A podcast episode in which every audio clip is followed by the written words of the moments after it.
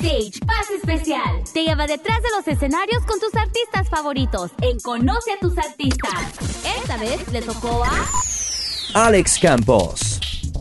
Felicitaciones por este reconocimiento Latin Grammy. ¿Qué se siente ser ganador de un tan importante reconocimiento como el Latin Grammy por segunda ocasión? Eh? Platícanos un poquito sobre tu experiencia. Pues fue, fue, yo creo que un poco diferente a la primera, ¿no? En la primera tienes mucho más la adrenalina que se, se vivía, eh, el haber estado nominado varias veces, que no quedaras, pues como que llegabas con un lindo disco en ese momento que era el lenguaje de amor, llegabas como con una expectativa muy alta y la adrenalina que, que viví en ese momento fue, fue creo que mayor un poco que esta, ¿no? Esta ya estaba mucho más consciente de lo que es, un Grammy, mucho más tranquilo y, y, pude ser un poco mucho más mesurado en, en, manejar las emociones, dar gracias de una forma mucho más pausada.